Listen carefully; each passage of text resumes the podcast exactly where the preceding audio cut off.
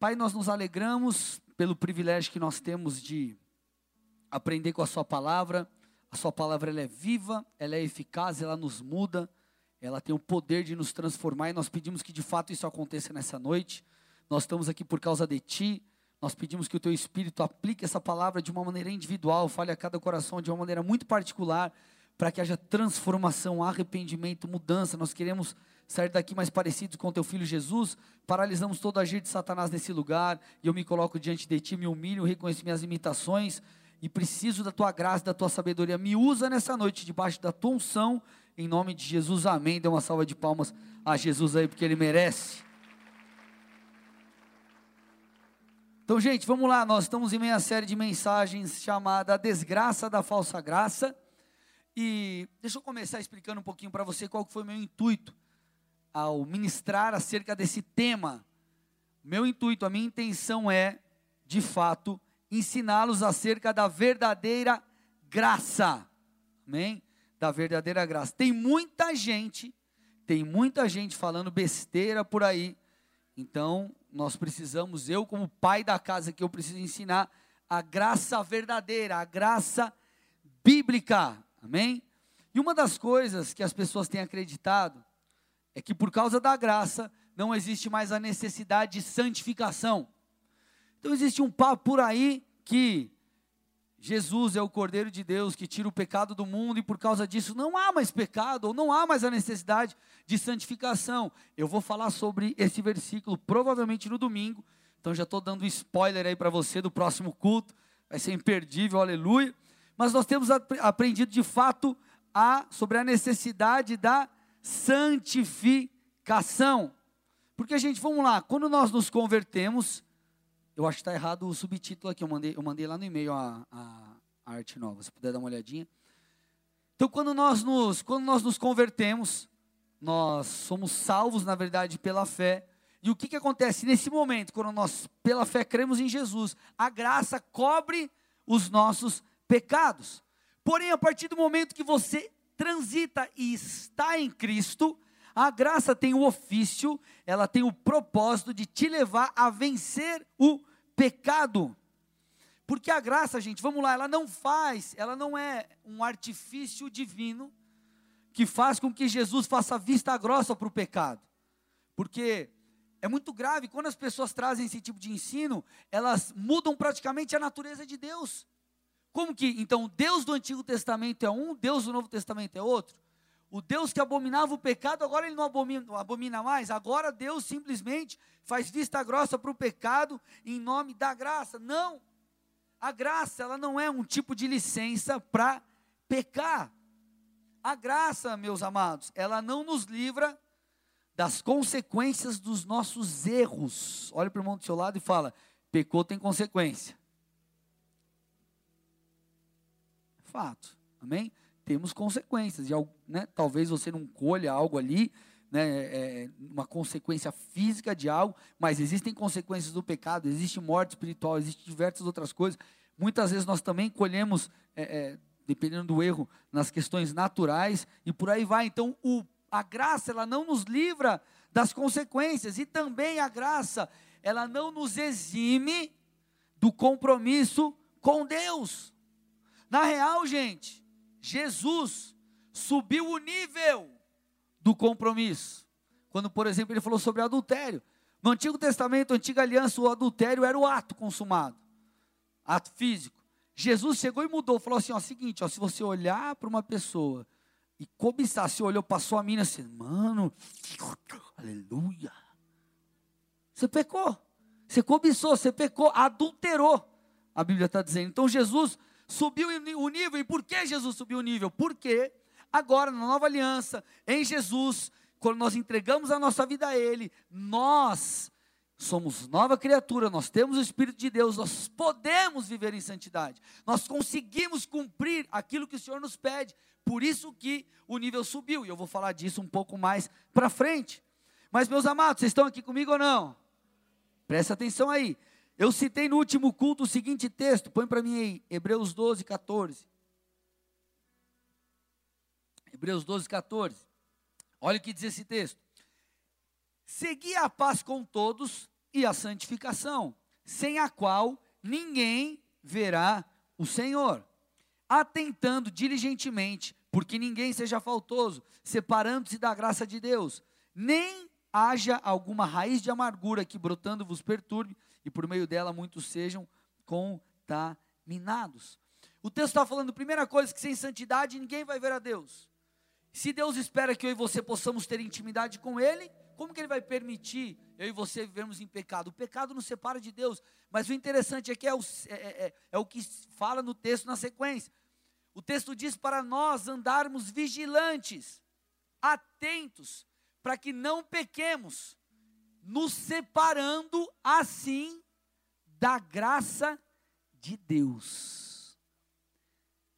Fique atento, vigilante, para que você não peque, porque senão você vai se separar da graça de Deus. Então, meus irmãos, não faz sentido dizer que por causa da graça, não existe mais pecado ou não dá nada em pecar.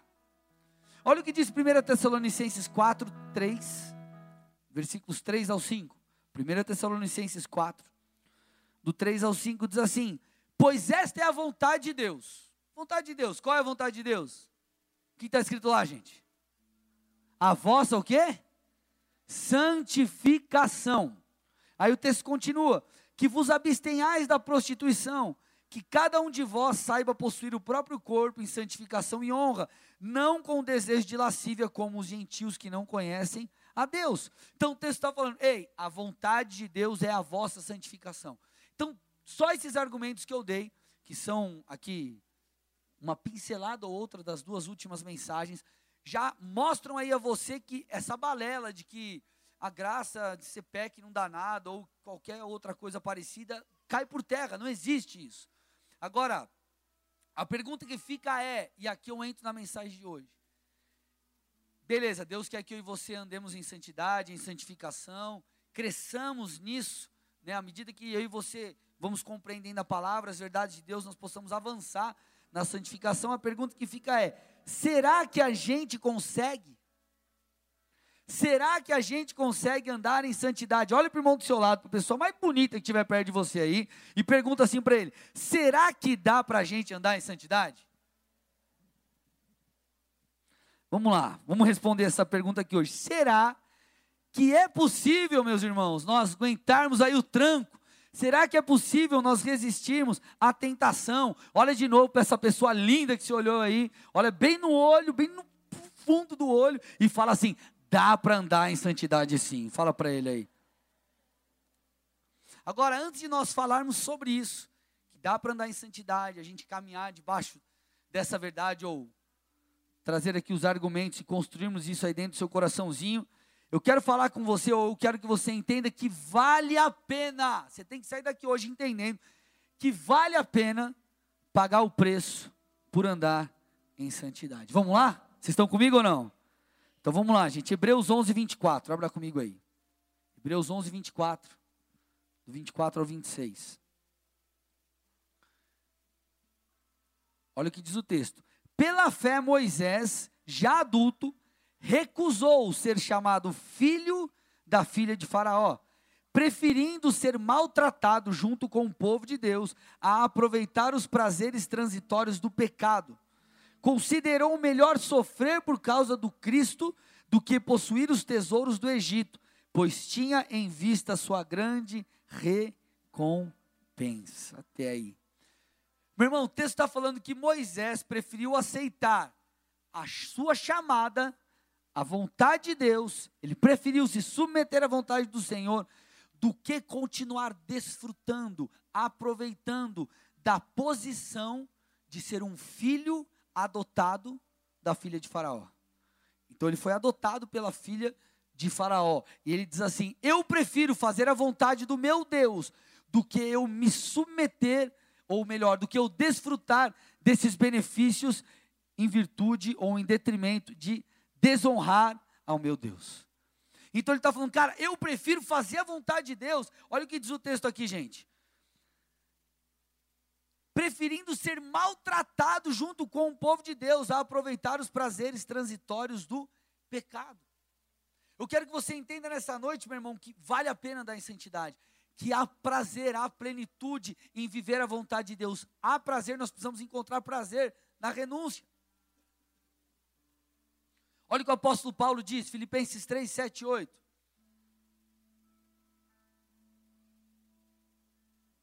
Olha o que ele diz: Mas o que para mim era lucro, isto considerei como perda por causa de Cristo. Sim, deveras considero tudo como perda por causa da sublimidade do conhecimento de Cristo Jesus, meu Senhor, por amor do qual perdi todas as coisas e as considero como refúgio para poder ganhar a Cristo. Baixa um pouquinho aqui para mim só a guitarra aqui. Querido Paulo, ele diz algo interessante aqui, ele diz assim: "Ei, o que antes era lucro para lucro mim, ou o que antes era muito legal, agora para mim é perda ou se tornou perda. É como se Paulo tivesse colocado na balança duas coisas: a vida dele de pecado antiga, com prazeres momentâneos talvez, e agora a nova vida dele em Cristo Jesus. E ele percebeu o quê? Que andar com o Senhor é tão maravilhoso que ele considera todas as demais coisas como perda. Gente, olha que incrível. Ele está dizendo, cara, tudo é nada. É o que ele está nos dizendo aqui. Se comparado a Cristo. Paulo está dizendo que o que parece ser ruim, porque muitas vezes as pessoas, elas, ao escutarem mensagens como essa, de renúncia, de santificação, ai, que droga, ai, eu tenho que parar de fazer isso, ai, eu tenho que deixar de fazer aquilo, ai, que coisa chata, ai, que fardo, ai, que peso. Na verdade, meu irmão, Paulo está dizendo assim: ei, o que parecia ser ruim ou santificar-se, na verdade é algo bom na verdade, render a sua vida ao senhorio de Jesus Cristo é algo bom. E esse, meus irmãos, é justamente o paradoxo do Evangelho. Vocês estão aqui comigo ou não? É o paradoxo do Evangelho. O que significa paradoxo? Paradoxo é um argumento que apresenta uma aparente falta de nexo. E qual é o paradoxo do Evangelho? A morte. Quando você renuncia a sua vida para viver a vida de Deus, ou melhor dizendo, quando você renuncia os padrões morais equivocados, coisas que, por mais que te agradam, desagradam a Deus, para viver a vontade do Senhor, na verdade isso te traz vida. Então, é uma morte, entre aspas, é uma renúncia que te traz a verdadeira vida. Que te traz a verdadeira vida. Mateus 16, 25 diz: Porquanto quem quiser salvar a sua vida, perdê-la-á. E quem, que, e quem perder a vida por minha causa, acha-la. Então o texto está falando mais ou menos assim: ei, meu irmão, não viva a vida da sua maneira. Não viva de acordo com os padrões morais da sociedade, mas de acordo com os padrões morais da Bíblia, porque nisso há vida. Gente, vamos lá. Tem um monte de gente que bonita, gente nova, gente, cara, galera inteligente, pessoas sensatas. O que vai levar alguém a largar é, uma vida onde a sociedade diz que coisas são boas, para viver a vida de Deus se isso fosse algo ruim? Olha para o irmão do seu lado e fala assim: Eu não sou tapado, não. Fala para ele aí. Porque tem gente que acha que crente é tapado. É, ah, não, é, é, os caras é tudo ignorante, não, sabe? não, na verdade, quem se submete à verdade de Deus é verdadeiramente a pessoa inteligente, aleluia. Porque você entendeu, você falou, cara, eu perco para ganhar. E na verdade, conforme o tempo vai passando, você percebe que essa perda não é uma perda. Não é uma perda. Vocês estão comigo aqui ou não, gente? Por mais que isso pareça uma perda, na verdade, não é é ganho. Por exemplo, vou tentar exemplificar aqui. Você casou, você tem, você teve seus filhos, aí você chega lá, por exemplo, vamos supor que você tem um hábito de, você tem um hábito de no domingo dormir, antes de você ter filho, dormir até duas horas da tarde. Aí se acordava, almoçava até as duas e vinte, dormia de novo às duas e vinte, acordava às oito, jantava, até as 8h15, dormia acordava no dia para trabalhar. Alguém assim? Não? Alguém dorme muito? Eu, eu, exagerei aqui, mas quem que tem esse hábito? Eu queria ter esse dom, gente, porque eu não consigo. Eu queria ter esse dom de, ah, vou dormir. Minha esposa é assim, ela fala, ah, eu vou dormir. Ela fecha, fecha os olhos e dorme. Cara, isso é um dom. Eu queria receber isso de Deus, que eu não consigo. Mas vamos lá, vou voltar para a palavra. Você é um cara que quando você não tinha filho ou era solteiro, você dormia, dormia, dormia. Enfim, era o teu momento de prazer, você gostava, você curtia isso. Aí você casou, teve filhos. Aí você, no domingo, acorda cedo, aí você tem que ir para o parque, você faz um monte de coisa para ter um tempo de família. Você perdeu o teu sono, mas na verdade o que você ganhou é muito maior do que aquilo que você perdeu, sim ou não? É mais ou menos isso. Então, o que você acha que na verdade é uma perda, é um ganho. Porque o pecado, meus irmãos, gera morte. Olha o que a Bíblia está falando aqui, 1 João 2, 15 e 16. Não ameis o mundo, nem as coisas que há no mundo. Se alguém amar o mundo, o amor do Pai não está nele. Porque tudo que há no mundo, a concupiscência da carne, a concupiscência dos olhos, a soberba da vida, não procede do Pai, mas procede do mundo. O texto está falando, ei, não ame o mundo. E que mundo é esse? O que, que significa isso? Não é que você não tem que amar a paisagem, não tem que amar as cidades, não tem que amar o planeta. Não é isso que o texto está falando. Mundo aqui fala sobre o sistema cultural deturpado em que nós vivemos. Então o texto está dizendo mais ou menos assim: ei, é, se você amar esses padrões culturais que, estão, que são contrários à palavra de Deus, como por exemplo, mentira, adultério, roubo, fornicação e tantas outras coisas, qual que é o resultado? Ele está falando, o amor do Pai não estará em nós. O amor do Pai não estará em nós. Vocês estão comigo aqui, gente? Sim ou não? Legal. Então você precisa ter algo muito certo de você. Que a novela das oito, a revista Tititi, a blogueirinha lá, a menininha do YouTube, a fulaninha que você segue no Instagram, a sua amiga do trabalho, ela não tem razão se estiver de acordo fora do que a Bíblia diz. A Bíblia sempre tem razão. Então não importa se é cultural, gente. Importa o que a Bíblia diz. Não, mas na, na cultura de hoje, tal coisa não tem problema. Isso não tem problema. Ah, eu dou uma escapadinha no meu casamento. Eu traio minha mulher, não dá nada, todo mundo trai. Ah, não, eu faço uma mentirinha. Ah, eu pego um dinheirinho ali. Ou, e não sei o que, eu caso e depois eu descaso. E aí tá tudo certo. Não, eu fico um fica com o outro. Aí eu caso, fico seis meses, eu largo, eu arrumo outro marido, eu fico mais dois anos. E eu saio e não tá tudo bem, não dá nada. Porque a novela das oito falou.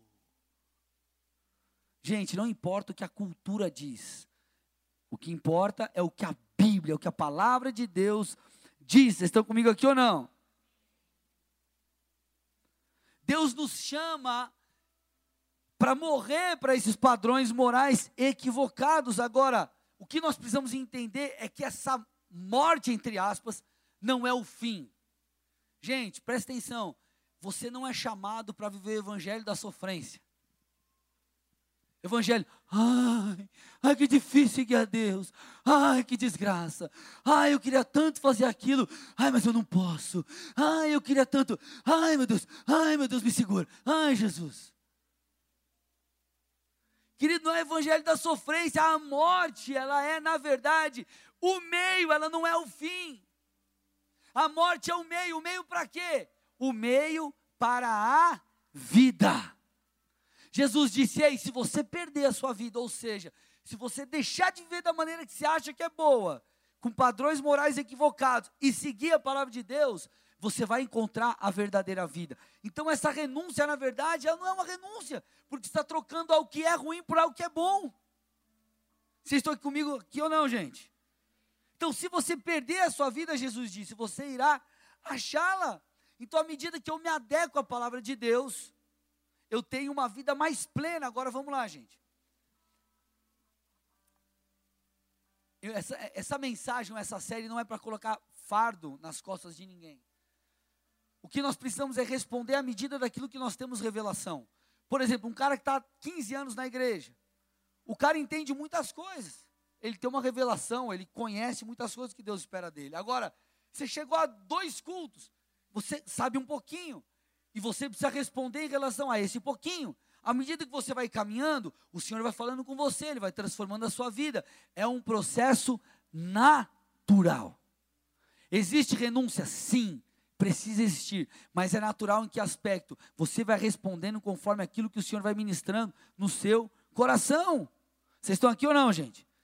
Então nós precisamos entender que quando nós nos adequamos à verdade de Deus, nós encontramos a verdadeira vida. Olha o que diz, olha o que Jesus disse, Marcos 10, 29 e 30. Marcos 10, 29 e 30. Olha que interessante. Jesus respondeu: Eu lhes garanto que todos os que deixaram casas, irmãos, irmãs, mãe, pai, filhos ou propriedades por minha causa e por causa das boas novas, receberão em troca, nesse mundo, cem, cem vezes mais casas, irmãs, irmãos, mães, filhos, propriedades, com perseguição, e no mundo futuro terão a vida eterna.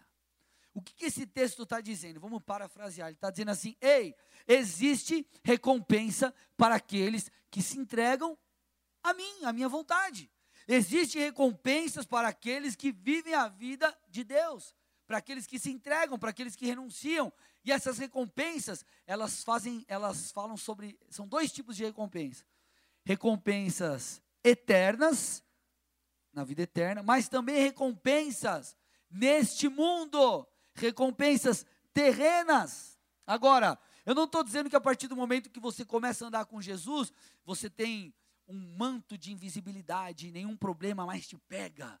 Você não chora mais, você não fica mal, suas emoções estão blindadas, você nunca mais vai brigar com seu marido, você nunca mais vai chorar. Não, meu irmão, não é isso. O texto está falando aqui que nós teremos recompensa, mas ele fala com perseguição. Ou seja, teremos lutas.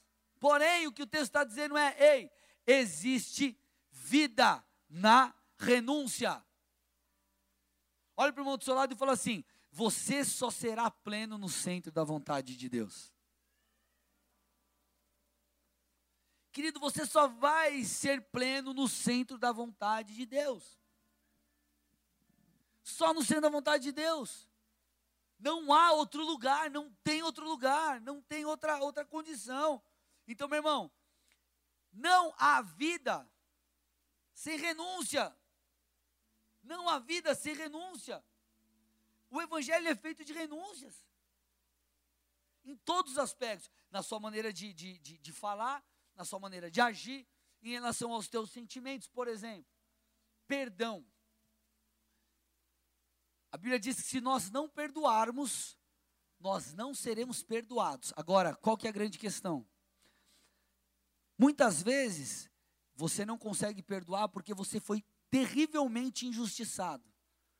E você muitas vezes sequer culpa teve de algo. Mesmo assim, Deus pede para eu e você perdoarmos. E Deus pede para eu e você, por exemplo, amarmos os nossos inimigos, intercedermos por aqueles que nos perseguem. Isso fala, meu irmão, muitas vezes de um esforço emocional. Porque se você for injustiçado, é difícil perdoar. Mas por que é possível? Porque, meu irmão, entenda uma coisa: Jesus morreu no nosso lugar, mesmo, é, ou melhor, Jesus morreu por todos, tanto por aqueles que o seguem, quanto, aqueles, quanto por aqueles que não o seguem. Jesus resolveu perdoar, resolveu estender a mão, resolveu, Deus enviou o seu filho ao mundo, por todos. Agora, eu e você fomos feitos à imagem e semelhança de Deus. Nós podemos, meu irmão, perdoar. Nós temos uma nova, nós somos uma nova criação. O, o Senhor deposita dentro de nós a, uma vontade, assim como a dele, a partir do momento que nós caminhamos com Cristo. Você passa a ter a mente de Cristo, à medida que você anda com o Senhor, Ele começa a colocar os valores dele no seu coração. Então você começa a caminhar, você começa a perceber, fala, cara, tudo bem que eu fui injustiçado, mas o Senhor me perdoou, Ele espera que eu perdoe. Então essa natureza de Deus que está imputada em você te leva a perdoar, e você renuncia, você passa por cima do teu sentimento, e você libera perdão. Aí você diz, pastor, que loucura, meu irmão. Vou ler um texto aqui com você, 1 Coríntios 1, 25, olha lá. 1 Coríntios 1, 25. Porque a loucura de Deus é mais sábia do que dos homens, e a fraqueza de Deus é mais forte do que os homens. Talvez você diga assim: que loucura fazer essas coisas, meu irmão. a loucura de Deus, ele está dizendo, é mais sábia que a sabedoria dos homens. Então eu quero te dizer uma coisa, meu irmão. Escolha acreditar no que Deus diz. A mensagem da cruz, para os que vivem debaixo da cultura mundana, é loucura, mas para os que vivem com Cristo é sabedoria. E qual é o resultado, meu irmão, de você andar em sabedoria? Provérbios 24, 3 diz: Com a sabedoria edifica-se a casa. À medida que você anda em sabedoria, anda em renúncia, vivendo a vontade de Deus, meu irmão, você acha que você está perdendo, você está ganhando. Você está ganhando a vida de Deus no seu interior e você está construindo a vontade dele na sua vida. Você está edificando a sua vida, você está colocando Jesus no seu lar, está colocando Jesus no seu dia a dia. E assim, meu irmão, você entra num, num sistema onde o Senhor começa a agir e ele começa a intervir e as coisas começam a acontecer no seu casamento, nas suas finanças, todas as áreas da sua vida, à medida que você se submete ao Senhor. Então, na verdade, o que parece loucura é sabedoria, o que parece morte é vida. Então, meu irmão, vale a pena seguir a Jesus, vale a pena viver o evangelho de verdade. Gente, vocês estão aqui? Vocês estão prestando atenção? Está tudo, tão quieto, vocês estão prestando atenção? Tá, tá meio, estão meio perdidos. Prestando atenção? Amém. Glória a Deus. É ruim, o pregador está falando, aí às vezes você fala, meu Deus, será que o povo está prestando atenção? Ou eu estou falando um monte de coisa que ninguém está entendendo nada. Aleluia. Dá um glória aí algumas vezes aí, só para eu me situar aqui. Amém. Ô oh, glória, obrigado. Alguém me ajudou. Agora, a pergunta que fica é: meu irmão, será que a gente consegue viver assim? Será que é possível? Andar em santidade? Será que é possível andar em integridade? Será que é possível, meu irmão, é, é, obedecer a Deus? É possível sim. Pastor, como você sabe disso? Porque, meu irmão, eu vivi e eu vivo isso. Erro ainda, erro, peco, peco, meu irmão, mas estou em constante mudança, estou aperfeiçoando a minha santidade no temor do Senhor. Agora, talvez você diga assim, é pastor, mas para você é fácil. Você é um pastor. Meu irmão, eu sou pastor há quase seis anos. Mas sabe há quanto tempo eu sou convertido? Há 16. O que, que isso significa? Que muito antes de eu ser pastor, eu já havia estabelecido um compromisso com Deus na minha vida. E outra, meu irmão, quem disse que pastor não é tentado? O que eu quero te dizer com isso, querido, que andar em santidade é possível, o que nós precisamos é eliminar as desculpas. Eliminar as desculpas. E qual é a chave, pastor? Se você pudesse nos dar uma chave, qual seria a chave para andar em santidade? Eu diria que essa chave é passar tempo com Deus. Passar tempo com Deus em oração, em adoração, em leitura conseguem vencer pornografia, vencer o alcoolismo, vencer tantas outras coisas. Por quê? Porque há poder na palavra de Deus. Agora, meu irmão, essa transformação, ela é uma transformação contínua, é uma transformação progressiva. E é isso que nós precisamos entender. É possível andar em santidade? Sim. Agora, não tem como você andar em santidade se o que você coloca diante dos seus ouvidos ou dos seus olhos são coisas que vão te levar para o buraco. Como que você vai vencer é, a droga ou o alcoolismo ou qualquer outra coisa se você continua indo para os lugares onde essas coisas estão presentes? Você não vai conseguir vencer. Então nós precisamos o quê? Fechar a torneira para o pecado. E nós precisamos nos posicionar para que possamos receber de Deus. Olha o que o texto diz em 2 Coríntios 3,18. E todos nós, que com a face descoberta contemplamos a glória do Senhor, segundo a sua imagem estamos sendo transformados com glória cada vez maior, a qual vem do Senhor, que é o Espírito. Ele está dizendo que nós somos transformados conforme a imagem do Senhor. O que significa isso? O que é imagem? No original, a palavra imagem fala sobre semelhança moral. Então, ele está dizendo, à medida que nós contemplamos o Senhor, nós somos transformados conforme a sua imagem, ou seja, moralmente nós passamos a ser transformados, nós nos tornamos parecidos com Jesus, nós passamos a viver debaixo dos padrões bíblicos, à medida que nós contemplamos a Deus, à medida que nós passamos tempo com Ele. À medida que você lê a Bíblia, que você busca a Deus, a sua maneira de pensar é mudada, os seus padrões morais são transformados, o seu falar é mudado, os seus passos são transformados e por aí vai. Quando nós nos apresentamos diante de Deus, meus irmãos, com nossos pecados, nós somos confrontados pela santidade de Deus. Então, quando você se apresenta diante do Senhor, é como se a luz dele iluminasse cada espaço sujo da nossa vida. Então imagine, é como se você estivesse num quarto ou numa casa toda escura, sem luz, sem energia elétrica, e entrasse alguém com uma lanterna ali, por exemplo, e começasse a iluminar os pontos ou os lugares escuros. Quando você está, por exemplo, num, numa casa e a casa, por exemplo, você tem várias lâmpadas num quarto. Só tem uma lâmpadazinha funcionando. Você liga a luz ali, você não consegue perceber muita sujeira. Agora, quando você chega e troca a lâmpada, está tudo funcionando, você fala: Meu Deus do céu, ali tinha um, um rato ali morto. Não, brincadeira. Tinha um negócio ali sujeira e você começa a perceber. Por quê? Por causa da luz. A sujeira sempre estava ali, mas ela nunca te incomodou porque não havia luz. Mas à medida que a luz encontra as nossas trevas, então nós percebemos, querido, que nós estamos sujos e nós então nos posicionamos, ou podemos nos posicionar em arrependimento. Agora, a coisa mais interessante é que à medida que você anda com Jesus, Ele não só mostra a nossa condição espiritual de pecado, porque senão isso seria só uma acusação, seria como se fosse, é, Jesus estaria fazendo, vamos dizer assim, né? Tipo o papel do Satanás, ó, oh, você está em pecado, você está em pecado, você está em pecado. Mas na verdade o papel do Espírito de Deus é, ele nos revela a nossa condição, porém ele opera em nós o convencimento. João 16, 8 diz isso. Que o Espírito de Deus nos convence do pecado. Então, à medida que nós passamos tempo com Deus, por que, que o processo é natural? Porque não é o pastor que fica te cutucando, não é o irmão lá que fica falando, ó, oh, cara, para de fazer isso, para de fazer aquilo. Mas, querido, é o que? É o Espírito de Deus operando em mim convencimento. Agora, como eu vou ser convencido por alguém que não fala comigo? Como que eu vou ser convencido por Deus de que andar em santidade não é só o correto, mas é o melhor? Se eu não leio a Bíblia, se eu não venho no culto, se eu não oro, se eu não me exponho ou se eu não me coloco diante de Deus, não tem como ele falar comigo, não tem como eu ser convencido se ele não fala comigo. Vocês estão aqui ou não? Então, à medida que nós buscamos a Deus, Ele nos convence, nós começamos a perceber que de fato, viver com Deus, como eu acabei de dizer, não é só o correto, mas é o melhor. E aí, meu irmão, sabe o que acontece? Uma chave vira dentro de você, e aí toda essa loucura de santidade se torna sabedoria, tudo começa a fazer sentido.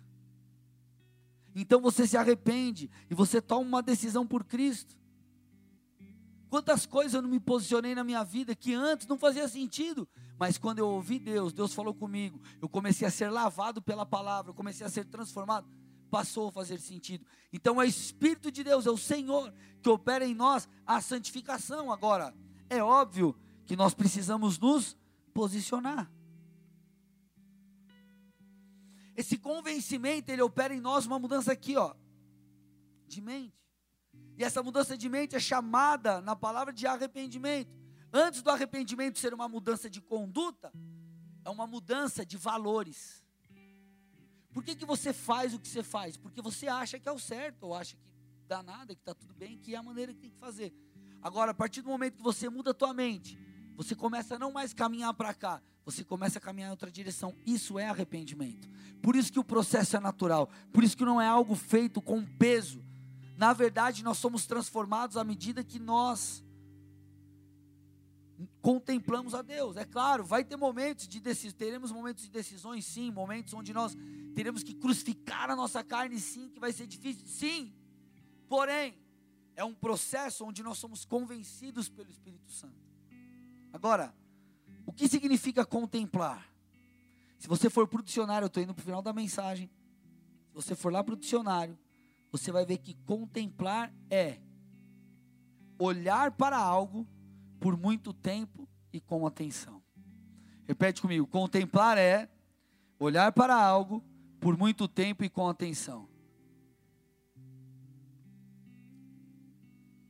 Para muita gente, o perder para ganhar, o morrer para viver, o renunciar a minha vida para ganhar a Cristo e tudo, todas essas coisas, não faz sentido por quê? Porque a pessoa não tem aquele o DNA divino, uma chave não virou ainda, e não virou por quê? Ou o que nos leva a, a ter essa chave virada, se assim podemos dizer, passar tempo com Deus. E o passar tempo com Deus não é simplesmente você ir lá, liga uma louvorzinho lá, escuta 10 segundos do louvor, lê duas palavras da Bíblia e está tudo certo. Claro, se você está chegando agora e está começando, queridos, leia um versículo por dia, mas comece a ler a Bíblia. À medida que o tempo vai passando, você vai, aquilo vai ganhando corpo, vai fazendo sentido para você e você cresce nisso. Mas o que acontece? Por que, que tem muita gente que não é transformada? Porque ela não dá espaço, ela não dá tempo para Deus fazer o que Ele quer. Você já tentou levar teu carro? Você precisa, às vezes, é, receber alguém, por exemplo, às vezes o pastor, às vezes tem, tem que buscar algum pastor, alguma coisa, o carro está sujo. Fala, Jesus, cara, o que, que eu vou fazer? E não sei o que, você corre lavar o carro, e você tenta dar um jeito, e não sei o que. Só que já percebeu que às vezes você, você dá aquela duchona, dá uma passada de aspirador, faz os negócios meia boca, e você fica torcendo para a pessoa não ver a sujeira que ficou ali no canto, sim ou não? Já passou por isso? Se a gente não dá tempo para Deus nos lavar, sempre vai ficar uma sujeira ali escondida. Onde a gente vai ficar torcendo, pá, torço para minha esposa não saber que eu estou mentindo, eu torço para minha esposa não saber que eu estou traindo, eu torço para ela saber que eu não estou caindo em pornografia, e você fica assim, e por que, que você nunca muda? Porque talvez você pode vir na igreja, você pode ler a Bíblia, mas você não dá espaço para Deus te transformar, você não passa tempo com Ele, então você passa muitas vezes naquele lava rápido onde o cara. E na verdade, querido, aquilo é só uma máscara, porque está tudo sujo dentro de você. Vocês estão comigo ou não?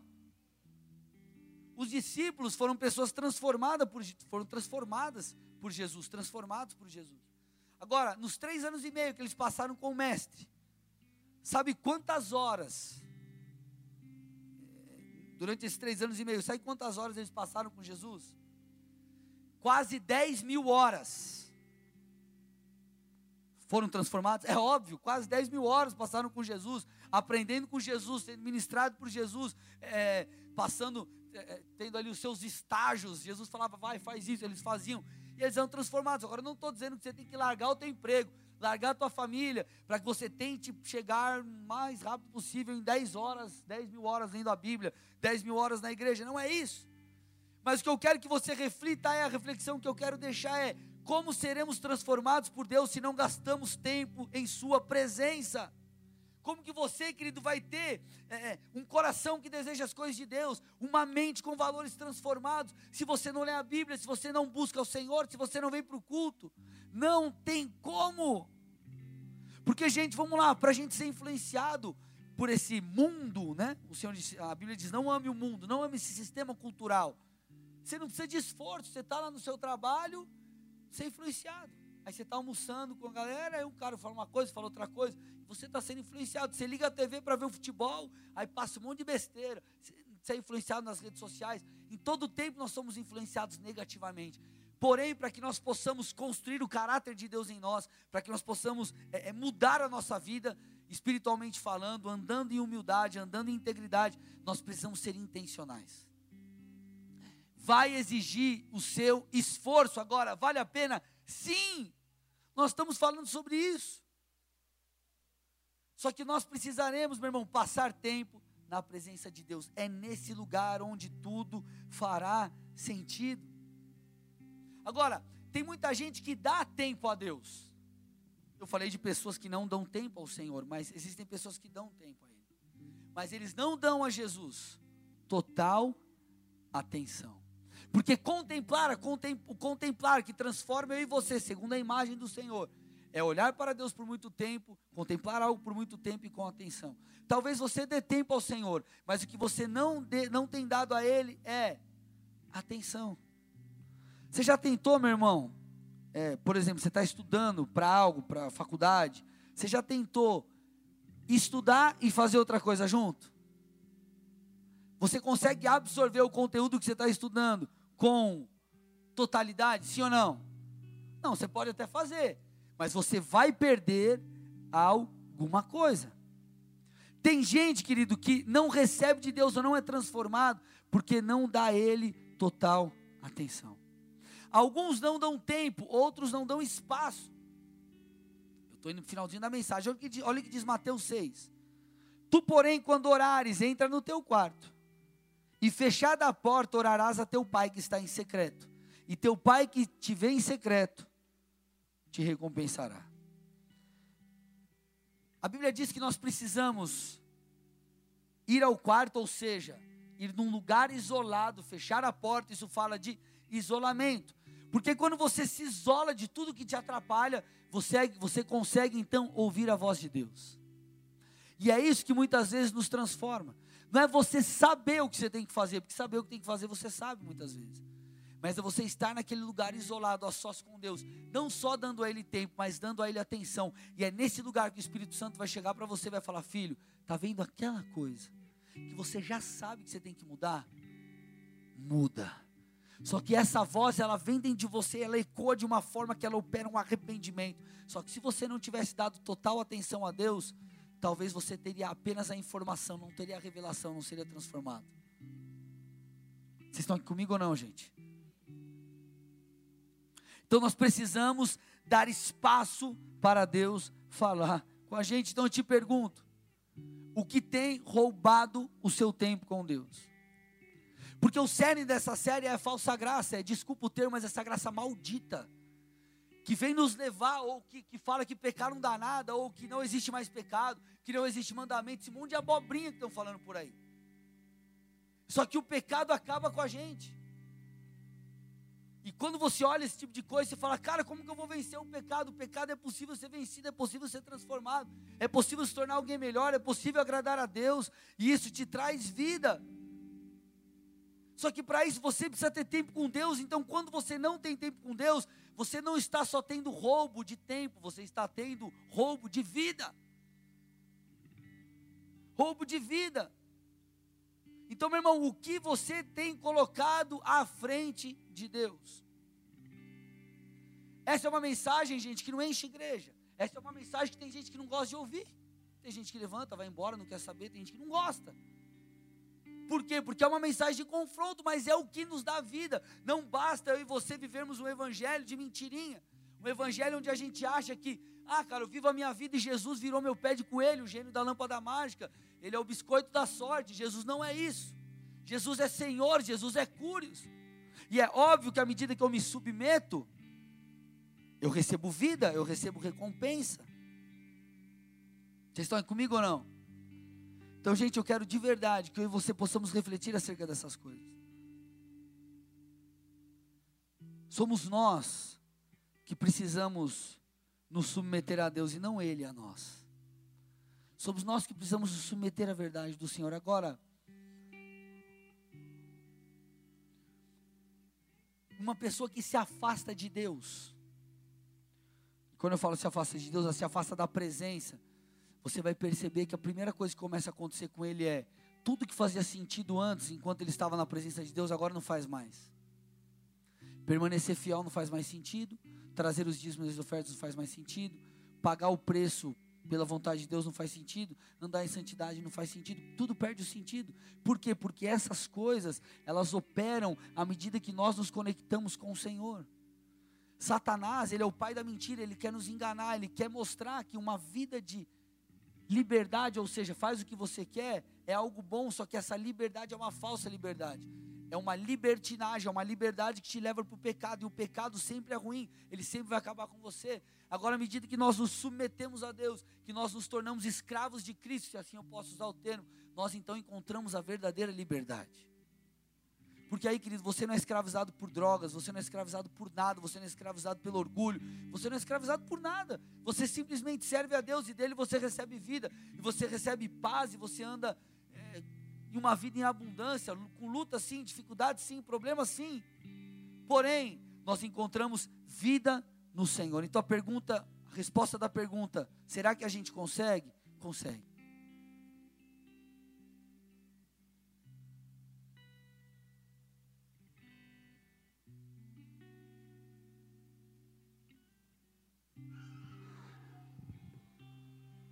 Ei, acabou a bateria aqui. Será que a gente consegue? Consegue. Então, gente, vamos lá.